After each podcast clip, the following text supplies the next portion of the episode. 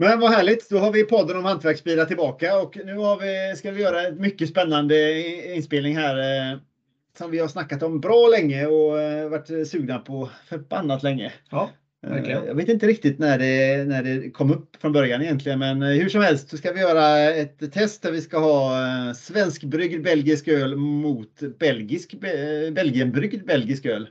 Och med oss där så har vi Håkan från Lövsta Bruk bryggeri. Välkommen! Ja, hej hej, tack! Ja, vad kul. Vi stöter ju på varandra lite grann nere i Malmö på GSBF. Ja, det var Vi har haft lite kontakt innan där också förvisso. Men eh, ja, idén föddes väl lite innan och så eh, kom vi fram till att det här kör vi. Ja, Nej, men det var en kul idé.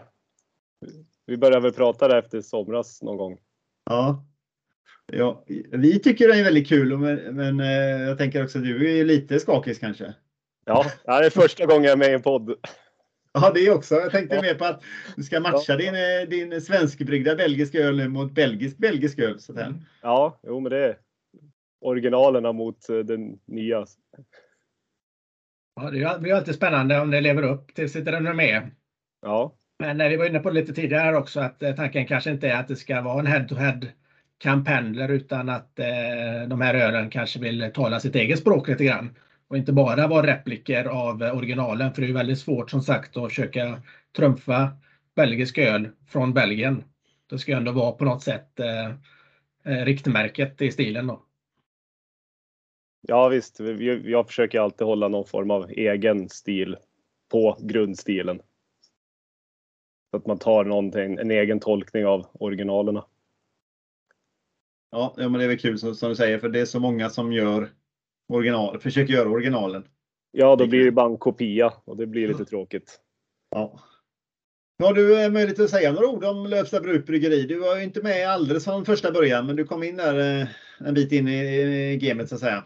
Ja, jag kom in rätt sent då, 2021 ungefär. Men eh, vi startade, eh, nej 2020 säger frugan här. Tur att du har en sufflös där. Ja. Nej, alltså då 2020 kom jag in, då hade bryggeriet varit igång sedan, eh, ja 2012 hade vi bryggt öl. Men de, det grundades 2010 redan. Oj, jäklar. Ja. Och sen på sätt och vis kan man säga att det grundades ännu tidigare för det var ett gäng hem, det är en hembryggarförening i Lövsta bruk som är de som grundade det här. De ville göra öl och släppa den på bolaget. Mhm. Så idén föddes redan ja, långt innan. Men slog Men eh, för de som inte har så bra koll på geografin här, var ligger Lövsta Bruk? Eh, norra delen av Uppland. Så här, mittemellan Gävle och Uppsala, ute vid kusten. Ett eh, stenkast ifrån Forsmark om, om ni har hört talas om det. Ja, det är klart alla har gjort, framförallt i de här tiderna. Ja, ett av få kärnkraftverk. ja, precis. Har har lite extra grundkryddat eh, vatten i ölen? Ja, en radioaktiv öl hade varit kul. Men du, eh, hur kom bryggeriet in på belgisk stil från början? För eh, visst var det någonting med att det, det bodde några belgare där uppe, eller vad hur var det med det? Ja, Lövsta bruk är en sån här gammal vallon, eh, vallonbruk. Så det, det var ju Louis de Geer som var en av grundarna av bruket. Och det, han tog in massa valloner och det bodde väl egentligen nästan bara belgare därifrån början. Så att där, det har ju bryggts öl i, i Lövsta sedan 1600-talet. Oj, jäklar. Ja, det är, en, det är en tradition att föra vidare den. Ja, ja, i Lövsta bruk finns ju även ett av Sveriges äldsta mälterier. Jaha. Det är nedlagt idag som ett museum men det grundades på 1700-talet någon gång. Är du sugen på att ta upp den, eh, den också? Ja, det hade varit kul, men där, bryggde, eller, där torkade man malten med eh, spillvärme från smedjan. Jaha. Ja, och smedjan har de rivit idag så att det finns Mm. ingen värmekälla där. Nej. Det är kärnkraftverket sa du väl fan rätt nära? Ja. Får dra en kabel. Ja, precis. Ja, vad gör man inte för att, eh, för att glesbygden, jag på att säga, ska, ska bevaras? Ja. Räknas det som glesbygd förresten? ja, det kan man nog säga. Det bor väl ett par hundra pers där tror jag, ungefär. Ja, det är så. Mm. Ja, Det är väldigt litet. Ja. Men det var så att du joinade 2020 där då. Innan dess, vad eh, hade du på tapeten då? Höll du fortfarande eller höll på att brygga på något annat ställe eller? Nej, jag bryggde hemma. Jag började väl brygga ungefär samtidigt som bryggeriet startade så att jag har ju bryggt lika länge. Men eh, bara för egen del från början. Sen föddes väl någon idé där några år efter att man hade börjat brygga att det skulle vara kul att göra ett bryggeri. Och sen på, liksom, som ett banan, på ett bananskal så halkade jag in i det här bryggeriet. Det var ute till försäljning och de hade tröttnat på att driva ett bryggeri. Men eh, på något sätt så är alla kvar i alla fall. Ja, okej, okay. de har kvar en liten, liten andel. Ja, men nu de gamla bryggarna dricker mest kaffe och käkar bulla. Det är därför de anställt andra som ska göra jobbet, eller hur? Ja, nej, så jag kom in som ny huvudbryggare mm. och tog över hela den biten. Men hur är det då? Är det liksom svårt när grundarna är kvar och kanske har massa åsikter och du är ändå den som brygger och alltså, har då lite tankar och idéer om hur ölen ska smaka och se ut och vad för känsla den ska framkalla liksom? Alltså det, de är mest bara glada att någon tog över och drev, ja. driver det vidare. Så att eh, de kommer mest in och diskuterar lite ibland. Och, och ja. De, är, de, finns där i bakgrunden. Sen har vi tre av, vi är fem nya ägare och tre av dem är ju för varit med från början. Jaha. Ibland så klaffar det väl inte alla idéer men oftast så hittar vi någon lösning och kör vidare. Ja, fan vad kul. Hur mycket volym eh, kör ni på årsbasis nu då? Ja, förra året landade vi strax under 20 000 och i år tippar jag på att någonstans runt 25 000. Mm. Inklusive julmusten då, eller som du pratade om Ja, då är det inklusive allt. Då. Så ölen ja. kanske ligger på runt 20 då, i år. Men har det varit ungefär eh, samma över år eller växer det sakta? Eller? Ja, när jag kom in i bilden då bryggde vi 9000 liter. Så, ja, på, på, på, två år då har det mer än dubblats? Ja, så första, mitt första år dubblade vi eh, till, ja, till 18, 18 19 000 landade vi på då. Ja. Men eh, hur var det då? Hade de flera olika sorter då? När du kom in? Ja. Vi hade ju fem, fem originalöl när jag kom in ja. och de har ju levt vidare på sidan av och så har vi hittat på nya ölsorter också. Mm. Mm. Och de här fem originalen, vad är det för, för öl? Eh, Lövsta Blond som vi kommer prova idag, det är vårt absolut första. Eh, det var ju tänkt att vara ett belgiskt bryggeri, men det blev, man föll, föll in i det här som de alla andra kommersiella körde. Så vi tog, då blev en IPA, en APA och en, en pilsner och en stout. Och de har väl levt kvar. Och så nu kör vi lite mest belgiskt men ändå traditionell öl. Vi har även, även gjort lite tysk och sådär. Ja. Och, och det mesta säljs det via lokalt småskaligt eller är det ute på, på pub i närområdet? Ja, det är ju inte så många kanske i närområdet som nej, går på närområdet finns inte så jättemånga restauranger men nej, vi kör det mesta på bolaget. Jag skulle tippa ja. på att runt 80% går till Systembolaget. Och det är TSLS och beställningssortiment då. Apropå, eh, du pratade lite om eh, lite andra specialöl och sådär. När vi var nere i eh, Malmö där så hade du med dig en, en spännande brygd. Ja, en, eh, kan en du berätta lite mer om den? Ja, nej, jag, jag försökte hitta på någonting sån här som skulle sticka ut. Och vi gillar ju traditionell öl. Och vad sticker ut mer än en Lichtenheiner då? Den hade sin storhetstid på slutet av 1800-talet och sen dog det väl egentligen ut. Det är en rökt vetesuröl. Det är, en väldigt märklig korsning. Ja. men, ja, men du berättade att det var inte så lätt att få tag på information där, utan du fick göra ganska mycket research för att ändå ja, det finns känna att du hade tillräckligt med information. Nej, det är, recepten är ju, det finns inte jättemånga som brygger dem så det finns inte så där jättemycket recept ute. Jag hittar massa gamla historiska recept och då ska man försöka översätta det till några moderna mått. Vilket kan vara lite besvärligt det också. Mycket, mycket trial and error. Ja, det var faktiskt den första jag bryggde också, så det, men eh, det blir ja. fler gånger. Ja. Ja, det är kul med lite så här festivalgrejer. Nu har ändå åkt runt på lite, varit med på en hel del events kan man säga. Ja, vi försöker hänga på på så många vi hinner. Men eh, mm. dubbla jobb och så där så är det svårt att hinna med, men vi, vi drar iväg så fort vi hittar något intressant och spännande. Vi fick ju faktiskt chans eh, att testa dem för första gången i Alingsås av alla ställen. För då var det den här Beer and Whiskey on Tour eh, i somras som hade lite grejer kvar efter de hade varit i Gävle. Ja. Ja, de var ju, vi var ju med i Falun och eh, Falun. Norrtälje. Mm. Ja, okej. Ja, så det var faktiskt skitkul. De hade med sig rätt mycket dit. Så vi testade bland annat eran apa tror jag och eran eh, pils, den blåa burken.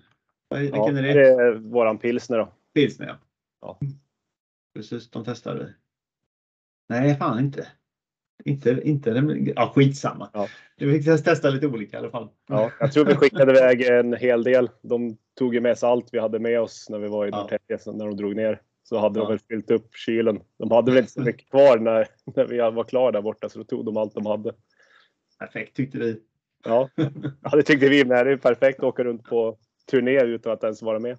Ja, precis. Ja, eh, så att, eh, det var bra att vara med hyfsat tidigt på de där. Då fick man med många stopp sen också. Ja. Ja, fan vad kul. Ja, men den, den experimentören, den, var spännande tycker jag. Det var ju, eh, den var inte så alkoholstark om jag kommer ihåg rätt. 4, någonting va? Ja, 4,0 precis. Ja. Eh, och, och ganska lätt i karaktären. Men det som var lite Ja. roligt är just den här kombinationen av rökigt, syrligt och sen var det väl lite sälta i den också om inte jag kommer ihåg fel. I alla fall man Ja. fick känslan av det. Jag vet inte om det var en kombination som skapades där eller om du fick det lite grann från malten kanske. Ja, jag tror att det är en kombination av liksom sält, eller det sura och eh, det rökiga. Att man får någon form av sälta. För jag har hört flera som säger att man ska ha i salt, men inga Mm. historiska skrifter skrev någonting om salt. Nej. Jag tycker man, man fick lite grann den känslan när man drack den att den smakade att Man fick Ja. lite sälta även om du inte explicit hade i det då. Så Ja. det var lite spännande. Ja, så den är både sur, salt och rökig på samma gång. Och ändå lätt i sin karaktär. Det är ju helt Ja. fantastiskt. Ja, den får inte vara stark. Ja, det är, den är väldigt svår att brygga för den får inte vara stark och den får inte vara för rökig, den får inte vara för sur. Allt det där ska vara liksom i någon balans. Mm. De Men, har eh, inte men mycket att just- gå på. Hur stor vo- volym var det du testade när du gjorde den? Ja, det var 20 liter. Ja, Okej. Ja. Eh, Så hur var det enda många, många, hur många kok blev det då? Eller var det det första som vi provade nere i Malmö? Eller hade du? Ja. Det var det första faktiskt. Så Jaha. Kom eh, rätt nära ändå mot vad jag försökte eftersträva. Så, men eh, det, den kommer nog följa med på fler festivaler. Mm. Ja, en liten teaser där. Ja. Men det, är, tror, det är väldigt svår öl att sälja på Systembolaget. Ja. Ja, man behöver ju ha lite inramning kring det kan jag tänka mig och kanske Ja. även berätta lite om historien som jag tycker var kul när vi pratade om den. eh, Och eh, lite om efterforskning och research och traditionen kring den ölen och sånt där. Eh, sen kan jag säga går bara och köper den på hyllan kanske blir en helt annan upplevelse. Ja. Eh, Jo, men vi märkte att vi bockade av ganska mycket som folk inte tyckte om i en och samma öl. ja, ni har ju också en öl som heter Bocka av. Ja, en eh, Faktiskt. dubbelbock. Ja, den har fått lovord av några andra poddar vi eh, gjorde en inspelning med faktiskt. Det var kul. Ja, ja men den är, den är jag jäkligt nöjd över. Men eh, tyvärr säljer den ganska dåligt just nu så vi förlorade en massa eh, butiker på den i den här, ja, i- nu i december. Jaha, okej. Väldigt Men- tråkigt. Det är ju dubbelbock-tid nu, liksom jul. Precis. Ja, verkligen. verkligen. Ja, synd. Men ligger den, eh, men den är fortfarande tillgänglig på beställning eller? Ja, så det går ju fortfarande att beställa den överallt. Mm. Mm. Så är man intresserad av en, en, en dubbelbock här i djuptid då så är det den som eh, gäller nu då. Så man kan beställa upp lite Ja. grann så att den får vara kvar på beställningssortimentet då.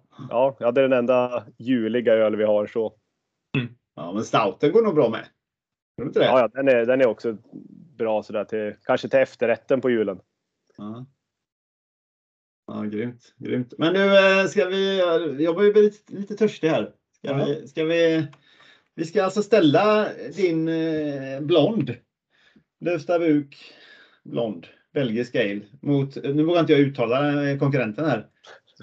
Nej, jag vet inte heller om jag fixar det. Antiek kanske? Antiek eller något liknande. Antik eller Antik. antik. Antik. Så upplägget är lite grann då att vi har en, eh, då, som vi sa tidigare, en, en eh, belgisk variant, i det här fallet en belgisk blond, som vi då ska testa mot eh, eran eh, blond. Och så hade vi tänkt att vi ska göra det då med en blond och vi ska göra det med en dubbel och vi ska göra det med en trippel. Eh, och så helt enkelt se hur det går och hur, vad man känner för de olika och om man tycker de är lika eller väldigt olika eller om de är, ja, och karaktären och så vidare. Så att det blir väl i grund och botten en, en provning som vi gör, men upplägget är då att vi försöker ställa dem mot varandra. Då. Eh, om vi bara snabbt kikar på vad Systembolaget säger så säger de om eh, Lövsta Blond. Eh, ja, vad säger de egentligen? Säger jäst, koriander, banan, citrus. Det låter ju rätt så klassiskt. Eh, 6 Och eh, Antik Blond Super 5. 5 procent. Eh, ja. Aprikos, eh, koriander, ljusbröd, kryddnejlika, banan. Så att eh, ja, det blir jäkligt spännande. Och jag har inte provat antik. Och det har inte du heller Håkan? Nej, det är första gången. Och inte jag heller. Och inte Johan heller? Nej. Jäklar. Och jag har inte provat eran blond heller. Den är Provade du inte den i Malmö? Det tror jag inte att jag gjorde. Nej. Eh, Jag snurrade in på den där andra ölen. Ja, du fastnade i den. Du grottade ner dig i det. Jo, men det var många nördar och bryggare som fastnade på den. Ja, men det var lite meningen också ju. Ja, men det var någonting att eh, sticka ut lite med. Var liksom syftet uppnått med den eh, experimentet. Med det experimentet. Ja. Men jag trodde väl aldrig att det skulle komma så många bryggare och springa och prova ölen. Alltså, nej, nej. Det blir kul. Det är Ja. kul. Nu sölar Johan i Det första är, är gången. skum, skumfest här. Skum, skumparty. Ja, det var rejäl krona på den där. Vi hade inte skumparty när vi var små. Det fanns Alltså, inte så nu får skapa Det, eget. det är nu de eh, kidsen har skumparty. De åker till eh, Foss och allt vad det är. Och hämtar lite papper här. Men det, för det var mycket mer eh, tryck i eh, den belgiska belgan. Ja, det ser man ju direkt att den känns ju som en, en liten annan kolsyrenivå i den. I alla fall är den jag hade. Hur var det med din? Jo, då, det var, det var bra drag i den.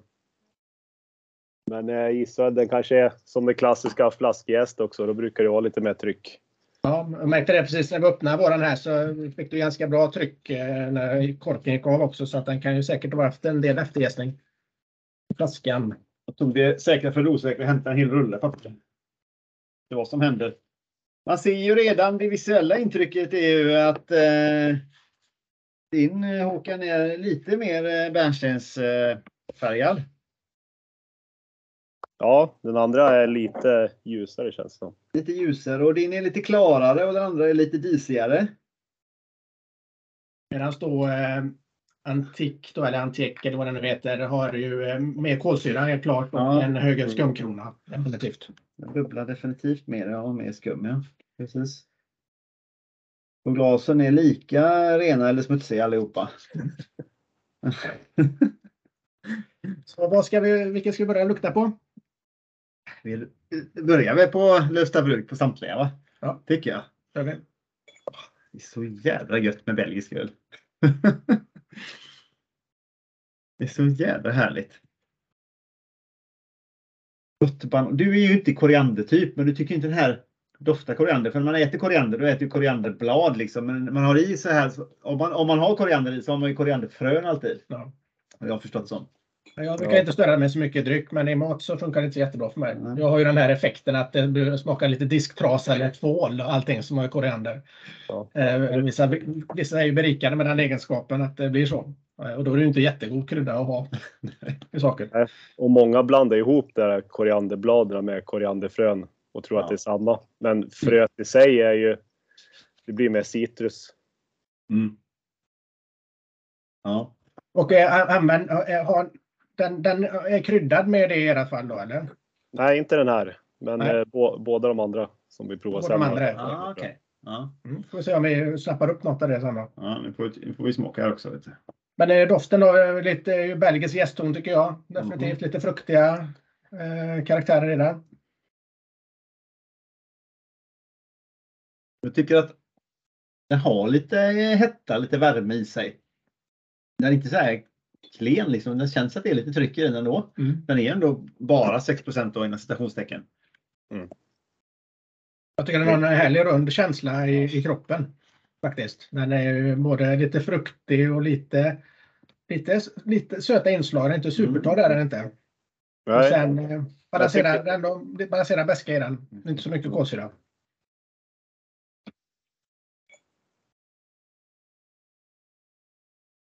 Tycker du att den smakar som den ska? Även hemma Ja hos dig? ja då. Hemma hos mig gör han det i alla fall. Så jag hoppas han gör det hos er också. ja, verkligen. Om du själv skulle dra på en eh, analys där då, vad, ty, vad tycker du? Jo, men jag tycker den har, den har ju någon form av fyllighet. och det mesta av karaktären i den kommer ju från gästen. Men vi har ju fortfarande de här klassiska humlorna som vi försöker få fram lite, lite kryddor, örter och sådär. Mm. Så Men de är ganska, ändå förhållandevis försiktigt humlad eh, den här eller? ja, vi har inte så överdrivet mycket humle. Det är ju mest malten och gästen som sätter smak här. Ja. Det är rätt eh, fräckt. För många tycker ju att det är humle som gör allt nu för tiden. Ja. Mm. Men det, så är det ju inte i alla stilar. Verkligen inte. Nej, och här vill, här vill man inte maskera gästen med att trycka i för mycket humle heller. Nej, nej, nej. Då, blir det så, då börjar man komma in på pale ale och sånt där istället. Ja. Ja, definitivt. Och sen som du sa där, du får lite, lite kryddor. Så det är ingen extra krydda alls i den här mer än att du bara har humlat den då för att försöka få Ja. fram de här lite örtigare tonerna. Ja, Och sen skulle väl gästen kunna ge lite grann av de här kryddiga tonerna också beroende på hur den Ja. är jäst. men jag tror i stora drag så är det nästan all smak kommer från malten och gästen här och sen är det lite bakgrund av humle. Men är det, nu när alla snackar om att humlet är så förbannat dyrt. Är det billigare i förhållandevis att brygga en, en, en sån här blond eller brygga, brygga en IPA? Ja, då, det, då blir det mycket billigare. Ja, Det är så? Ja, humlen har ju dragit iväg rätt ordentligt nu. Ja. Men eh, här har vi ju vä- väldigt nedtonat på allt det där, så det är mest, Mm. det är mest malt och gästen som är det viktiga här. Vad spännande. Men jag, fick man, eh, eh, kände jag lite mer en, en kryddighet som kom fram här. Lite tydligare också. Nästan lite, pepp, lite pepprigt. mm, mm. Något som man tror kommer komma ännu mer i trippen sen kanske. Ja, vi, får belgiska se. tri- Vad sa du? vi får väl se. Vi får väl se. Nej, men den, eh, apropå det här med kostnader du sa där, det är ju lite kul ändå om man tänker att eh, jag, jag tycker en belgisk öl den är ju ganska kraftfull i sin smak och den har ju en trevlig smakprofil. Och ger ju ganska mycket för pengarna då, även om det är en billigare öl att tillverka kontra kanske en hårt humlad. Det kan ju bli väldigt mycket smak av förvisso, fast å andra sidan blir det inte, tycker jag, alltid jättekomplex utan humlen får ju så stor eh, plats i den ölen och tar över ganska mycket också. Här bör man jobba lite mer med finare eh,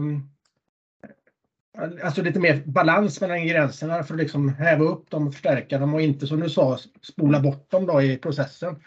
Mm. Och lyckas man med det så tycker jag att du får en, en, en, schysst, eh, en schysst karaktär på, på ölen som är, väldigt, som är spännande. Liksom. Utan att man behöver ha så mycket annat bös i. Nej, här vill man ju försöka hålla balans mellan alla, alla ingredienserna. Allting ska tillföra någonting och ingen, ingenting ska riktigt ta över heller. Men om man tänker, vad är det för malt du kör i denna då? Är det vanlig pale ale malt eller vad är det man har? Vi kör ju i grunden har vi pilsnermalt i allting. Det är nästan samma sak. Men, Mm. Mm. Eh, sen har vi lite, lite karamell, men det är väldigt lite. Bara som en liten bakgrundskaraktär. Eh. Har det något att göra med att färgen får är lite, lite, lite mer färg i den här också eller? ja, jo, men vi har ju det är en aningens mer Ja. karamell. Jag skulle tro. Ja. När man tittar på färgen på dem. Mm. Men eh, vi har ju ganska nedtonat på den biten också. Mest bara en sån här bakgrundsgrej. Göra den lite mer komplext än att bara ha en, en pilsnermalt och inget mer. Mm. Och så om man tittar på, på humleprofilen på den, vad är det du använder då? Eh, Här har vi en eh, brittisk East Kent Golding. Kör vi. Det är en klassiskt eh, sådär i belgisk blond. Mm. Och eh, sen har vi även Styrian Golding som är från Tjeckien om jag inte minns fel nu. Och de två är ganska traditionellt i blond. Ja, okej. Det finns ingen eh, humleproduktion i Belgien som de har använt historiskt eller? Jag vet inte faktiskt. Nej, inte jag heller. Historiskt så fanns det väl humle överallt. I, i, Ja, ja, i och för sig. Och, och det är det som jag säger, de här ger ju den här lite gräsigare, örtigare karaktären åt ölet också, de här eh, två humlesorterna. Då. Eh, blond. och gästen, vad är det för gäst man kör då? Eh, vi kör en, eh, en, en torrgäst som heter T58. Den, nu kommer jag inte ihåg exakt var den kommer ifrån så. Men den ger ju den jäser inte ut så pass kraftigt heller som många av de andra gör. Så man kan behålla lite sötma. Precis, för det var det jag tänkte att jag sa ju att den var så torr. Den hade ju lite, lite restsötma kvar i den. En del, Mm. en del belgisk öl kan bli ganska torr. Det beror på hur man jäser ut den som du säger då. Men Ja. då är det nog ett medvetet val där att när du väljer en jäst som ska lämna kvar lite restsötma och inte gå för aggressivt Mm. på då. Ja, ja för den här jäser inte ut riktigt lika kraftigt som många andra, men den har mycket av de här tonerna med pepprigheten och fenolerna kommer fram mer. Mm. Och även lite estrar, lite, lite fruktigt och blommig karaktär. Ballonigt och så. Ja. Men nu tog jag och doftade på eh, utmanaren här, antik, och tycker den är lite klenare i doften. Eller lite, den är lite annorlunda i alla fall i doften. Ja, verkligen annorlunda. Den är inte lika som påtaglig på något sätt. Men din är kanske lite mer, eller din säger jag nu då. Lövsta bruk, den känns lite mer blommigare i doften. Lite Mm. blommigare, lite fruktigare kanske. Ja. Mm. Jag har ingen koll på det här bryggeriet, eh, belgiska bryggeriet. Eh, om vi säger vad, eh, vad Systembolaget säger så det grundades i slutet av 1800-talet. Men eh, ja, Jag kan inte säga så mycket om de här heller. Den här var första gången jag hade hört talas om den när vi satt och pratade vilka öl vi skulle prova. ja, ja precis. Vi försökte ju få fatt i någon annan från början men det fanns inte. Visst tror jag det var så? Ja, det var väl eh, på trippen var det väl någon annan. Sen vet jag. Ja, så var det ja. Mm. Fast vi kanske pratade om någon annan på just den här. Ja, jag tror det. Ja, ja, vi smakar. Eller vill du säga någonting om doften först? Ja, Jag sitter och funderar lite grann på den. Jag kan, inte- kan inte riktigt... Eh, Men ni har ju lite de här estriga, bananiga tonerna tycker lite jag. grann. Men sen har den ju inte en stor eh, tydlig doft. Den är ganska diskret tycker jag. Då tycker jag nästan Lövsta bruken hade en lite tydligare doftprofil. Ja. Ja. Ändå de här belgiska hästtonerna lite tydligare i Lövsta bruken än vad jag gör i denna. Mm. Alltså det- Den här var väldigt eh, vad heter det, pilsner-lik i tonen. tycker den har lite av kryddigheten och örtigheten men inte alls det gästiga Nej. som man kanske vill ha. Eller för jag tycker det är karaktäristiskt för en, en, en blond. Precis. Och den här känner du att den här är mycket torrare också. Ja, det tar Den har inte alls samma restsötma i sig, tycker inte jag, är varm. Eh, Vilket gör att den blir, som jag sa, den första kändes som att den var lite rundare i kroppen. Den här blir inte lika rund i kroppen. Sen blir den torrare, lite, Mm. lite eh, snävare profil. Mm. Det är klart. Men som du säger här, du har lagt på lite, lite med humle. Så man kan ta det för en pale ale kanske. Ja. Ja, det, den här var ju, jag tycker han är väldigt eh, pilsner-lik på något sätt. Väldigt så här torr och mycket pilsnermalt. ja, de har använt det står det också. Pilsner och Münchnmalt står det att de har använt här. De har tydligen kört SAS som Magnum i denna. Så att då har du även SAS, eh, Ja. pilsner, eh, Ja. humle liksom. Mm. Men eh, stilen i sig föddes ju från eh, ljusa pilsnerölen som kom på början på 1800-talet när den slog igenom. i-. Det var ju, det som, som du var inne på det som du också varit inne på här att den, den här den känns ju inte så jätteklassisk belgisk när du bara smakar på den. Utan den hade ju kunnat varit kanske lite olika, komma från lite olika regioner. Mm.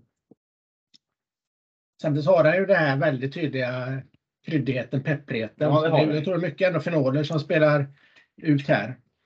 Eh, i, I denna faktiskt. Jag tycker den var schysst. Ja, det tycker jag med. Ja, väldigt trevlig. Jag tyckte, jag tyckte din var lätt, rätt så lättdrucken Håkan, men den här var ännu mer lättdrucken. Ja. det är inget eh, hiss eller diss av det, men det var ett konst- mer konstaterande. Och med lite torrare och lite, lite bäskare. Det gör ju Ja. att man vill ju gärna dricka lite mer. Den berömda hinkabiliteten. Ja. Ja, Jag säger de med koriander eh, i, i denna smakprofilen, men jag vet inte riktigt. eh, alltså, örtigheten är kanske är någonting som de kan säga koriander möjligtvis, men Jag hittar ingen koriander alls i den här. nej. Du får hålla låda lite grann jag behöver hämta mer glas. Är vi slut på glas? Nej, det är vi inte, men vi har inte på rätt ställe. Men eh, om man går tillbaka till den lite grann eh, igen där då. Eh, ibland så är det ju eller det, det är ganska vanligt i, i belgisk öl att man eh, tillsätter lite extra socker. Ja. Mer så i dubblar och tripplar, men kan även för att komma i blond i, i vissa fall. Är det någonting som du har gjort i din? Nej, Eller vi är det har, bara malten som... det, det eh, är bara malt i våran. Vi har Ja. inget socker i våran blond. För vi vill behålla lite. Tar man i socker så börjar man ju, då börjar det bli torrare öl också. Och för att behålla lite fyllighet så har vi valt att inte ha socker i den här. Ja. Och om man tänker lite den bryggteknisk, kanske inte har det i huvudet här, men eh, när, vad, vad ligger det för graviditet på den här när ni börjar eh, innan jäsningen på, på blonden? Oj, vad det ligger runt, eh, runt 60 tror jag när vi börjar. Mm. Och sen ner till Runt eh, mellan 12 och 15 kanske. Vi börjar snacka om nästa eller? Nej, men nu fastnar vi i, i eh, Fullständigt. eh, socker och malt och eh, lite OG och FG-terminologi. Fullständigt nörda ner det såklart. Sen kan det vara att jag har bara sagt helt fel nu också. Men Det spelar ingen roll. Ingen som kan verifiera det. Då får de ringa till dig. Då får de gå in till dig på ditt eh, kontor och mäta din tank Ja. kanske. Ja. kanske Säljer någon det... Vad sa du? Kanske någon som sitter med miniräknaren efter det där. Mm. Det här stämmer inte alls. Ja, vad grymt. Eh, Då Håkan får du berätta lite grann om din eh, belgiska dubbel. Ja, det är den första ölen som jag var med och tog fram sedan jag kom in i bryggeriet. Eh, Men eh, den började också sitt liv som en hembryggd öl. Två av mina kollegor tog fram den här på, har varit med massa tävlingar och de hållit på med den här i flera år. Så skickade de receptet till mig och så skulle jag försöka göra någon form av eh, förändring och kolla, eller ja, växla upp han till stor, stor recept. Så vi gjorde väl lite små ändringar när vi började. Men eh, i grunden är det den eh, ölen som de körde på sina tävlingar och så.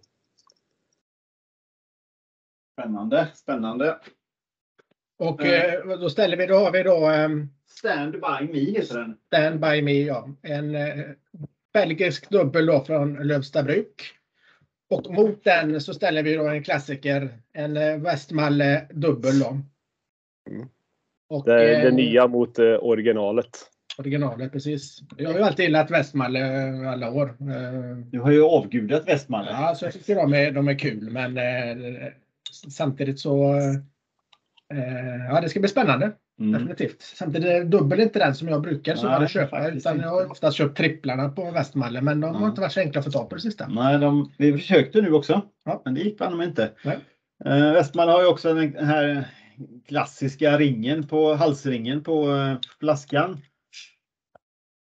Eh, var lite lugnare. Medan du kör mer plain eh, på din, eh, dina flaskor Håkan. Ja, vi kör samma flaskor på alla våra öl. Ja. Men har ni egen burklina till det som ni burkar eller har ni, hyr ni en Canman eller liknande? Vi har ju haft Canman som jag har kört med när vi har hållit på. Men eh, just nu har vi släppt lite på burkarna och kör. Vi har köpt en ny flasklina. Jaha, okej. Så att det blir nog mer flaskor ett tag framöver. Ja. Ja. Och är det för att det är svårt att ja, få, få tag i, att det är dyrt med, med burk liksom, eller vad är det som är bra? Canman är ju dyrare, det vet vi ju liksom, men Ja, Ja, men det, det kostar ju att ta in eh, en extern firma och hyra in all utrustning och sådär. Men det stora bekymret för oss var ju inte kostnaden utan bara att logistiken och få ihop att alla öl som vi ska tappa är färdiga till rätt datum och allting finns. Och, Ja. För vi kan inte ta ut Cadman och tappa upp eh, en öl. Det blir väldigt nej, det är klart. Så då skulle man få det att matcha och klaffa med allting. Ja, jag fattar att det är svårt då. Uh, ja, vilket meck. Men eh, de har inte de massa olika maskiner också de kör runt med eller? Ja, de har ju finns på en jäkla massa ställen nu. Det är så? De har, Ja. ja. de har blivit stora. De började Ja, väl i. Umeå och nu finns det ända från Umeå ner till Göteborg. Oj, jäklar. Men de kommer från Umeå va? Från början? Ja, För mig det också. Johan var ju inne här och smygläste lite grann då och hittade en, en, en, eh, en, en spännande smakdefinition här på Systembolagets sida som vi hade i en annan eh, öl vi testade för ett tag sedan. När vi stod som två frågetecken. Vad i helsike är detta? Det är ambrosia-kaka. Tänk att jag visste det. Jag var tvungen att googla när jag läste den första gången. Vi, vi stod ju som frågetecken. Vad är detta för någonting? Men det är ju någon sån här, eh, så här 50-talsrätt. Men det är en äldre kaka som kanske mormors mormor gjorde. Eller något liknande. Kanske nu också. Jag vet jag inte. Men det är ingenting som man har på sin, eh, sin vanliga konditorsrepertoar i alla fall. Jag är ju uppväxt på den där, men jag visste inte att den hette ambrosiakaka. Jaha! Ja. Jäklar. Men det, men det är typ en sockerkaka med sån vit glasyr med Ja, eh, glasyr frukt. och eh, frukt. ananasbit, eller vad säger apelsinskal. Aha. I, i glasyren ovanpå. Då. Ja. Så du får lite av den här eh, zestaktiga väskan eh, från det, eller? Ja, precis. Och så, S- Sötman i, i den här glasyren och sen ändå lite just eller, ja, sockerkaka då i själva komforten. Och Man förstår ju att man kan kombinera ihop det med en öl och så hittar du, eh, ja, det är ambrosiakaka. Men då får man ju ha den på sin repertoar också om man ska kunna dra Ja. den eh, parallellen. Men du kan ju den så du kommer ju Ja. använda den jäkligt flitigt Mm, nu framöver. kommer vi ha riktiga pros här. Ja. Mm. Känns som att man måste ha provat den ganska nyligen för att eh, slänga fram Mm. den på en provning. Och du får ju åka till ett sånt här gammalt klassiskt konditori om du ska be på en ambrosiakaka. Ja, den ser man inte ofta. eller? Jag får göra en egen. Men du, eh, har du candysocker och liknande i den här eller? Eh, nej, faktiskt inte. Jag har inte det. Nej. Ska man hårdra, vi tittar ju på så här originalrecepten eller man ska säga. Då är det Mm. oftast eh, pilsnermalt och mörkt candysocker. Men eh, candysocker är dyrt i Sverige. Så vi, körde, vi kör strösocker så har vi försökt balansera upp med maltsorter. Som Ah, eh, vi spännande. försöker få fram de to- samma toner på något sätt. Ja. Du, vilken är vilken här nu Johan? Det är Västmanland. Okej. ja. Den lösten. Det ser, det ser man lite grann också om man tittar på Ja. dem. eh, Så har ju den eh, Västmalle trippen är ju helt klart mycket mörkare Ja. eh, än vad eran är. Fast eran är ju fortfarande, som man kunnat sätta den, är ju mycket mörkare än Amber. Ja, det är den ju. Eh, Lite, lite röd. Ljus- Lite, lite, lite kanske ljusbrun. röd, rödbrun medan den andra är ju mer, eh, mer mörk helt enkelt. Det står faktiskt att eh, Västmalle eh, innehåller muscovadosocker. Står det. Mm. Och där är det fruktkaka istället för ambrosiakaka. Alltså en hårfin Ja. definitionsskillnad. Man borde ju kunna säga att ambrosiakaka är en fruktkaka. Exakt. Det var precis där så skrev den eh, recensionen. Hade, hade, hade, jag visste inte vad ambrosiakaka var. För jag har ju använt det självklart istället för fruktkaka för det låter mycket tråkigare. Alltså sån här kan du bara dofta på hur länge som helst. Vilken, får du säga den. vilken du doftar på. Nu doftar jag på Lövsta bruken. Alltså det är lite gästiga, lite ah, fruktigt, lite eh, med estrar och fenoler. Men jag nu, jag måste... Estrar är fruktiga. Estrar. Ja, alltså det luktar så jädra gott. Nu har jag inte doftat på Västmanland, men jag inbillar mig inte än. Jag har mer av det här. Lite sötare Ja, ännu sötare. Ja. Men eh, det är ju som sagt, vi har pratat om det många gånger nu. Vi fick ju lära oss det för eh, ett tag sedan. Att du kan inte dofta sötma. Nej. Utan du kan bara smaka sötma. Men ändå uttrycker du ofta att någonting luktar sött.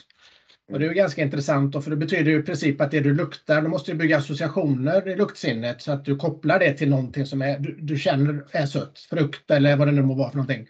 Men ölen i sig Mm. doftar ju inte sött. Nej, gärna koppla ihop eh, smaker lite som den vill. Ja. Men om du doftar på, på eh, din Stand By Me mot eh, Westmalle dubbel. Innan jag säger någonting om vad jag tycker. När du jämför dem. Skulle säga att Västmaler luktar vad säger, mörkare frukter på något sätt. Jag tycker det luktar så lite.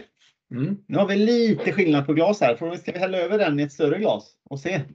Ja, för, för oss är det så att det, är en- det har ju en mycket starkare smakprofil och Västmanland har ju en mycket mer neutral smakprofil. Doft.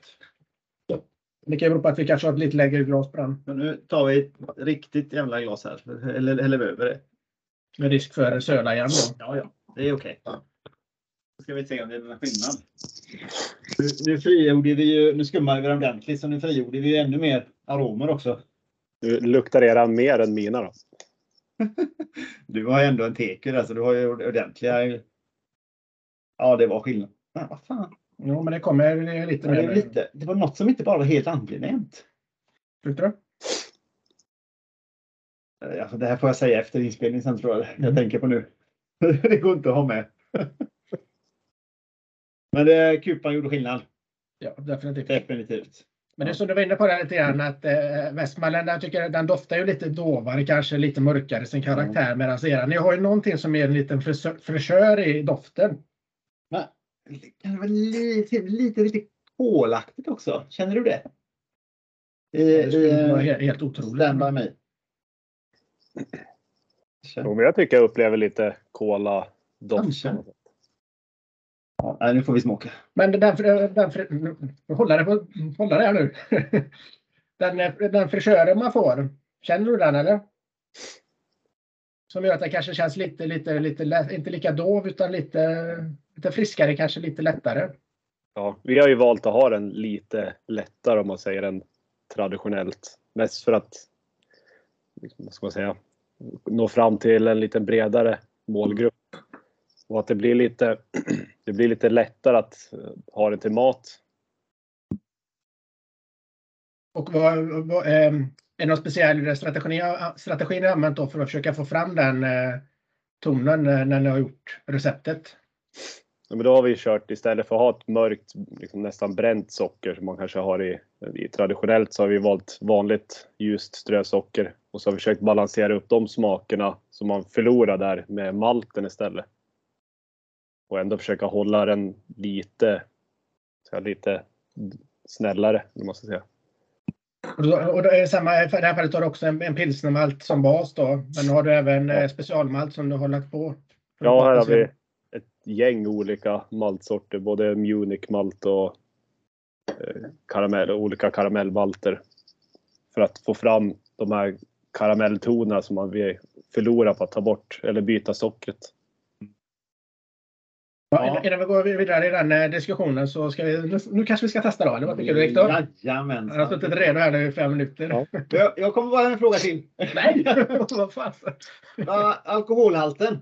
Eh, Jag fattar att en dubbel, eh, och vi har pratat om det här med första och andra urlakningen och, Ja, och, avsillningen. och avsillningen. Ja, men hur tänker du med alkoholhalten här? Vill du komma upp i något särskilt liksom? Men de ligger ju snarlikt 7,2 och 7. Ja, men då brukar ju en dubbel brukar ligga där någonstans runt Ja. mellan 6,5 och 8 eller vad det är. Men så tyckte vi att det var lite kul det här klassiska. Vi la ju våra på 7,2 7,2. Ja, då tänkte jag på de här klassiska 7-2 som man alltid hör att folk säger att äh, det går inte att dricka 7-2. Ja. Och då provar våran. ja, vad roligt. Men, då, om man, om man tänker det, då säger du 7,2. Jag menar, Tiondelen där är ju ganska exakt. Ja, Hur exakt är den egentligen? Eller är det så att men, du vill ändå ha... Jag, jag ser ju öl som har skrivit 6,66 då för det ska vara någon form av eh, ja, number of the beast öl och hårdrocksöl eller någonting.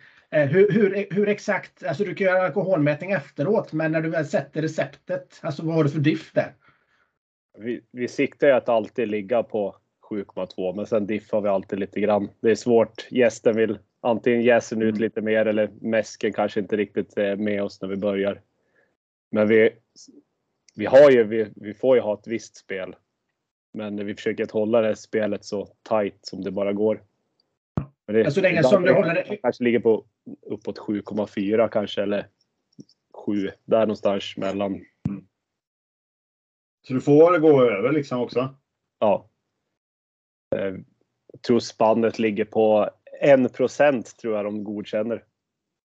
Över? Ja, okej. Ja, Så länge man inte bryter någon sån eh, skattebarriär då kanske, för då är det väl Ja. mer känsligt. Men att det minns helt fel. Så allting över 5,6 får diffa 1% och allting under 5,6 får diffa en halv procent. Men sen är det, det blir dyrare för oss att göra en vad blir det, 8,2 än att göra en 7,2. Och smakskillnaden kommer ju bli därefter också. Såklart. Såklart. Ja, nu smakar det. Nu smakar vi då. På eh, Lövstabruk. Lövstabruk först då. Mm. Ja, ändå lite mer av de torkade frukterna i smaken än i doften. Definitivt. Tycker jag.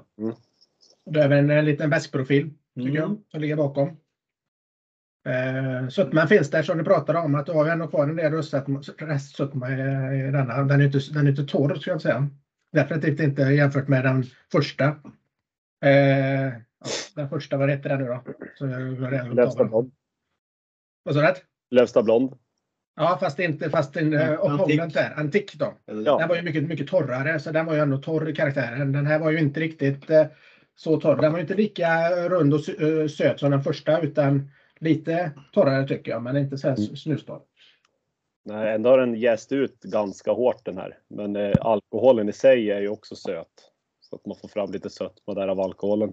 Sen tror jag lite av de här associationerna med de här söta, ja, det man upplever som sött. Det finns ju där cola och Mm. ambrosia-kakan.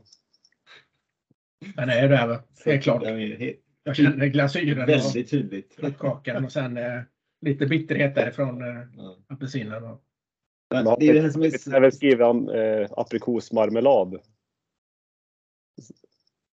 Jag, är, alltså, jag, jag har aldrig egentligen fastnat för apri- aprikosmarmelad. Det var... Jag har nog aldrig Precis. hittat det i en öl heller. Vi drack ju en, en öl från två feta grisar som hette marmelad. Men det var nog någon lättare New England dit va? Ja, Ja, jag har varit det i alla fall. Det är det här som är så förbannat trevligt när man testar belgisk öl. Det blir bara bättre och bättre.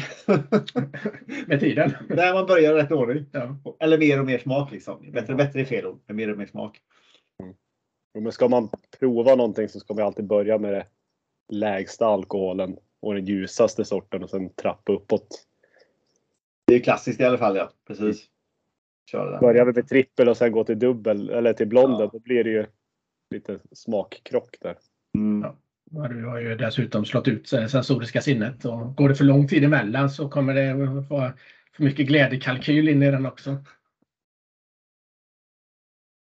Du känner också lite alkoholstyrka tycker jag den här. Den känns att den är, den är några procent. Tycker jag. Ja, men det är väl som det är att den är rund och kroppen eh, blir ju rundare. Det är klart när du har en, en starkare öl och en hö, högre maltnota i grund och botten. Eh, och det är som du säger, även om du har jäst ut den då hårt så upp, upp, jag uppfattar den i alla fall inte som torr utan du, de andra komponenterna spelar ju ändå upp så att du får ju ändå en, en, en lite sötare profil på den. Mm. Eh, och sen har du ju bakgrunden där så har du fortfarande lite kryddighet och lite Mm. pepprighet. Mm. Och du har ju touchen av eh, mörka, mörk frukt. Jag tycker inte gästen Mm. spelar kanske lika stor roll i denna som i den första. Du får inte lika mycket de här Ester-karaktären i den. Nej, men här har vi även mycket annat som kanske kommer i vägen också. Det är Mm. mycket malt och det är, det är mycket humle och det, det är mycket av allt i en dubbel. Dubbelt av allt.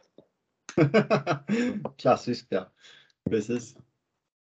Vad, vad, vilken av dina eh, öl brukar få liksom bra mo bäst mottagande när du är ute på olika mässor och festivaler och sådär? Om du bortser från sån här spexöl som du kör liksom. Jag skulle nog säga att både blonden och, och dubben är sån här som folk blir ja, överraskade över hur gott det är. Ja. Liksom. Ja. Och många brukar vara överraskade om alkoholstyrkan i just eh, dubben. Ja. Man har ju någon, många har ju den här uppfattningen om 7-2 om det smakar sprit och det är det ena och det andra. Men här hittar de ju inte riktigt den tonen heller. Nej, Det, är så, det är så mycket smaker alltså. Ja, och dessutom så är den ju tillverkad på ett helt annat sätt än den du, den du, den du vill benchmarka mot. Den andra 72 jag kan tänka som kanske inte riktigt är tillverkad på det sättet som eh, neutraliserar alkoholtonerna i ölen. Utan här har du ändå liksom en, en utjäst färdig produkt Mm.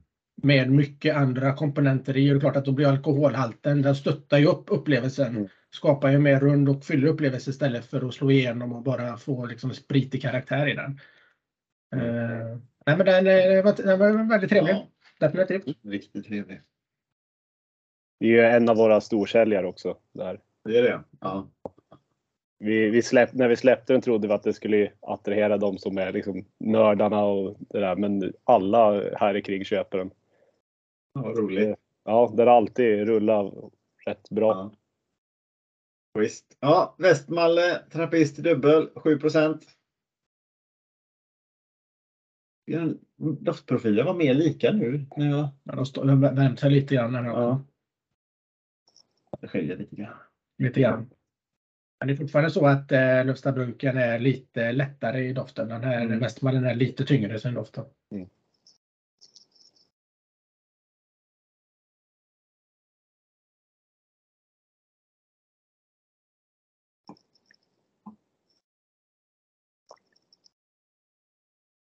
Den, är också lite, lite lite smalare, lite, inte, lite klenare är fel uttryck att säga smaken, men det är inte lika mycket som studsar åt olika håll. Nej. Jag kan, eh, alltså, precis, jag känner också lite grann att den eh, Röstabruken kanske höll ihop längre genom smakprofilen, alltså att du hade kvar den här runda breda smaken. Den här faller lite snabbare platt tycker jag. Ja. Även om den är väldigt smakrik och har mycket smak så får du en liten annan, eh, typ jag skulle inte säga vattnighet för det blir fel att säga. Hade du druckit den, den här helt ren själv så hade du inte tänkt så. Men den dör ut lite snabbare. Den dör ut snabbare, men jämför den och druckit den andra innan nu så kommer den här uppfattas som lite lättare. Mm. Lite eh, vattnigare sin, sin smak definitivt. Vad tycker du då? Alltså, det här är en av mina favoriter. Men det här är en av, som du pratar om, risken med att man bara kör. Många kör ju bara pilsnermalt och socker och så mm. kommer alla smaker från socker. Men socker jäser ut väldigt mycket. Men försöker, försöker man balansera upp med lite malt så kan man ju behålla smakerna på ett annat sätt. Mm. Få en liten bredd. Och det är kanske det som skapar lite skillnad här också då, att, för att du har ju ändå i den här eh, i Västmanland så har du ju socker. Medan du kompenserar mer med malt. Skulle man kunna tänka sig då att din har ju mer, kvar mer maltkaraktär och kanske skapar en lite bredare, fylligare smak därefter också. Medan den andra som bara är liksom speedad med socker jäser ut mer och snabbare och kanske inte har så mycket viskositet kvar efteråt heller sen då, mer än den alkoholen som genereras. Ja, jo men så är det ju. Det, det blir en annan, en helt annan profil. Vi har ju lite mera det blir mer komplext när man blandar in olika maltsorter för att skapa någon form av smakprofil. Det är nog det man upplever tror jag, att det är, det är mer olika typer av smaker i det på något sätt. Mm. Och det blir ju så när man ställer dem mot varandra då, då upplever du dem ju mer än om du bara hade druckit västmallen. Ja. Då hade du inte tänkt på det på samma sätt som när du jämför med att dricka den andra. Då. Definitivt inte. Och sen lite grann som du säger också Håkan, att du försöker egentligen inte göra en replika. Utan du försöker göra det på ditt sätt. Ja, jo men så är det. Det är, det är ja. roligare att göra någonting eget av det traditionella än att bara göra en traditionell öl rakt av. Ja. Så att vi försöker hålla oss inom stilens riktlinjer men göra det på vårat sätt. Jag tänker på det här lite grann när du har då eh, socker i, i ölen så gäster gillar ju den och jäser ju den först. Eh, väldigt glatt. Ja. Eh, jag tänker, finns det inte risk att gästen blir, kan dels bli stressad eller att den blir trött snabbare om du har för mycket eh, vanligt socker i så att den egentligen inte orkar käka så mycket maltosen innan den går ner och vilar? Ja, det finns ju en risk när man har mycket socker. Den äter ju, den är gäster är som precis som oss. Den gör ju det lättaste först. och men då försöker vi liksom med hela mäskningsprocessen gör vi försöker göra den så lätt för gästen som möjligt. Så att vi försöker göra hela allting så enkelt för gästen som möjligt och sen försöker vi hålla nere temperaturen i början för att han inte ska gasa på. För den här gästen gasar på rätt bra. Ja. Så det var, det var jag inne lite grann på då, så då får du egentligen kompensera kanske med jästemperaturen så att du inte blir för stressad i början när den har så mycket att göra och vill göra allt på en gång. Ja. För risken är att om du stressar gästen så kan du få massa andra bismaker som du egentligen inte vill ha i ölen. Och, mm. Utan att då får du försöka reglera det med temperatur då, så att den ändå går fram med ett hyfsat makligt tempo. Ja, jo, man får ju försöka liksom hålla tillbaks gästen lite grann. Men vi har även provat kört eh, mycket högre jästemperaturer och den här jästen i sig är väldigt, eh, väldigt förlåtande. Så vilken, om man tänker tillbaka på eran här idag, eran dubbel, vilken gästtyp kör ni på den då? Eh, faktiskt är det, om man ska lita på vad de säger så är det samma gäst. Som så, i, i blonden? Som i Västmale. Alltså Nej, blond, blonden har en egen, men här har vi valt eh, Västmales eh, gäst. Jaha, okej, okay, de har egen. Ja ja, den, den kom ju därifrån. De har ju, mm. företag vi köper av har ju odlat upp den från samma, samma gäst. Och då är det lite intressant, för då kan man tänka sig att den gästen då kanske är lite grann eh, eh, tränad då för att eh, agera i den här miljön då med mycket socker initiellt så att den inte ska kanske bli lika stressad som du har slängt i en annan gäst i den här eh, brygden. Ja, jo den här har ju liksom fått eh, starta sitt liv med mycket socker redan från början. Och hade vi då valt någon annan gäst så kanske det hade blivit väldigt mycket felsmaker istället. Har du provat det någon gång? Nej, jag har faktiskt inte provat jäsare med någon annan än. Men det, det, skulle vara kul att tappa upp en liten del och se vad man kan hitta för något. Det finns vi, något sånt. vi provade någon gång med samma gäst som eh, blonden när vi började ta fram receptet och den jäste inte alls ut lika bra. Den tvärstannade ju. Jaha. Så att, eh, den gästen skulle inte klara av att göra den här ölen. Ja. Och det be- betyder då att den har gått hårt på de lätta sockerarterna och sen har den tröttnat egentligen och så lämnar den kvar mycket av maltos och tritosen, eh, trimaltosen eh, kvar i ölet. Då. Ja, precis. Ja, men det är ju det som är. Nu har vi touchat flera grejer här. Vi pratade om liksom maltkompositionen för att skapa komplexitet kontra socker. Och vi har pratat mycket om jäst, alltså hur betydelsefullt den är ändå för slutprodukten. Och återigen där har vi en belgisk öl som kanske inte är eh, Alltså, humlen är ju inte fokus här utan det är ju de här andra komponenterna och du kan ändå laborera väldigt, väldigt mycket med bara de komponenterna om du i princip utesluter humlen ur ekvationen. Mm. Eh, och det tycker jag är ganska intressant för att Mm. om man tänker modern ölproduktion idag har ju snöat in ganska mycket på just humlens roll i smakupplevelsen. Ja, jo, men Men sen märker man att det finns ju många andra grejer att komponera med och skapa väldigt, väldigt mycket variation och smakupplevelser också. Ja, jo, men det är just därför jag gillar mycket den här traditionella. Man måste låta allting få spela, sig, spela ut sin roll. Man kan inte bara fokusera på humlen. Men jag vet inte. har väldigt mycket humle i den här också. Det är så. Ja. Vi har väl det är fem, sex sorter tror jag. Oj, jäklar. Om du kommer du ihåg ungefär?